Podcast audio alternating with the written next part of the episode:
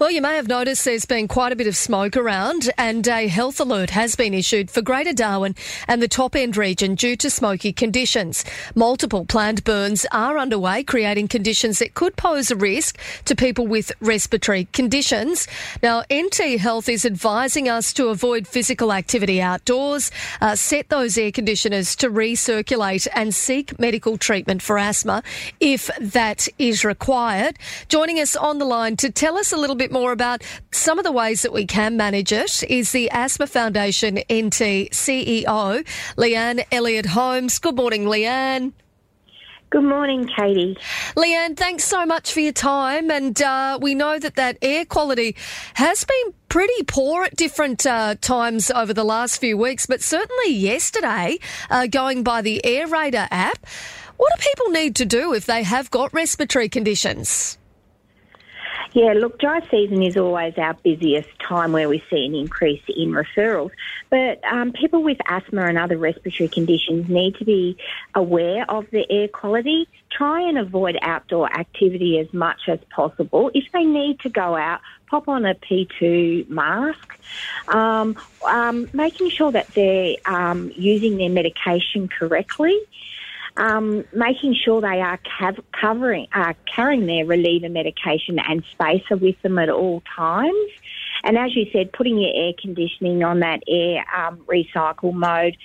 Um, making sure they're not out doing a heap of physical activity at this time as well, but mm. also staying up to date by checking bushfires N T, where those control burns are going. So you can sort of plan ahead.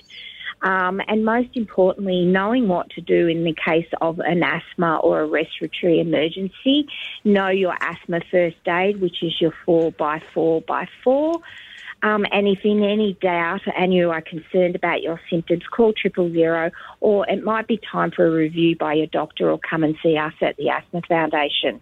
And Leanne, tell us, have you had a bit of a an increase in the demand for your services as the dry season's, you know, gotten underway? Yes, we always do, and it's really surprising. It's often those people that have had asthma all their life and they think they have it under control, and as soon as that smoke starts, their asthma flares up. Mm. And that's the thing with asthma. It is very much a manageable condition, but there's always going to be certain triggers that will flare that asthma up. And it's just being aware of what to do, being able to identify your symptoms very quickly and manage them quickly so you don't end up in hospital. Yeah, and it's been like it's been an interesting few weeks, because even on some of those days where maybe the uh, the smoke subsided a little, there's been quite a you know quite a number of uh, of different flus and viruses going around as well that can sometimes have a bit of an impact. Exactly right. So it's really important that um, people are having their flu vax this year, but it's also that, that change in the temperature. So those cool mornings is enough to trigger, or those cool evenings is enough to trigger as well. And, you know, my thing too with parents um, with children of with asthma is making sure that the school has an in-date blue puffer and spacer, mm. and that they have an up-to-date asthma action plan Um, signed by their G P, so that if anything happens during school hours, the school staff know what to do. Leanne, do most of those schools sort of um, have a puffer and a spacer there ready because, you know, just in case? Yeah, look, we're very lucky in the Northern Territory. We have a great relationship with all our schools in the Northern Territory, and uh, all of our schools, or a majority of our schools, have us come in and train once a year. And also a lot of our schools have taken on our new training, which is asthma aware tra- training. So a lot of schools in the Territory now can say that they are asthma aware because all their staff have done training through mm. the Asthma Foundation in basic asthma first aid.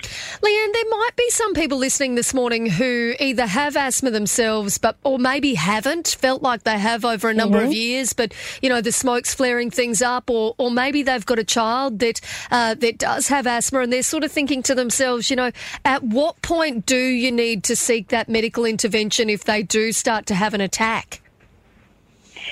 Um, look, that's it's really important that you do have your asthma reviews at least um, twelve monthly or six monthly, we would prefer. Um, and it's surprising how many people out there with asthma, because it runs in families and it's one in nine people, Territorians have asthma.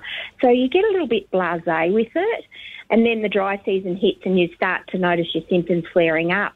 So it's really important that you do understand that your asthma can flare up at any stage in your life. You can develop asthma at any stage in your life. We see a lot of older women being diagnosed with asthma later in life. Mm. And so it's really, you know, and that strong family gene as well with asthma. So it's really important that the first sign of symptoms, you know, come and see us, go and see your G P. And it's really important if old enough, so from probably from seven on, that you should have spirometry at least once a year. Leanne, to anybody out there listening who maybe hasn't been to see the Asthma Foundation uh, at any point, or that they maybe uh, do need to come and sort of get a check-up or go and get a check-up, what's the advice for them? They can just simply ring our office on one eight hundred asthma or eight nine eight, one six zero six six and make an appointment. So you can self-refer to us. You don't need your doctor to refer to us. Um, you can self-refer, and then what we'll do is we can do a spirometry test on, and then we send those results and a letter back to your G P. So, um, you know, we do have quite a uh, wait at the moment. I think we're about, we're booked out about three weeks ahead. Wow. But, um, you know, if you do have concerns, we can always do a phone consult while you wait for that appointment. Um, but feel free to give our office a ring at any time. And, Leanne, have you got that wait because of the conditions that we've had around at the moment, or is it because you guys are just so busy?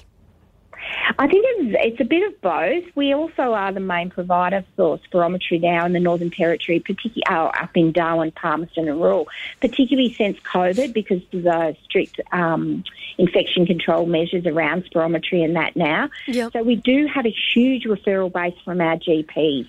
Um, and so I think it's a bit of both. We are seeing, um, because of the dry season, but also we're really busy. Yeah, it sounds like you are, and I can understand it, you know, um, even myself when you're sort of trying to manage uh, manage your asthma throughout the smoky conditions. And good on you guys for the wonderful work that you do. Um, Asthma Foundation N T C E O Leanne Elliott-Holmes, always good to catch up with you. Thanks, Katie. Thank you.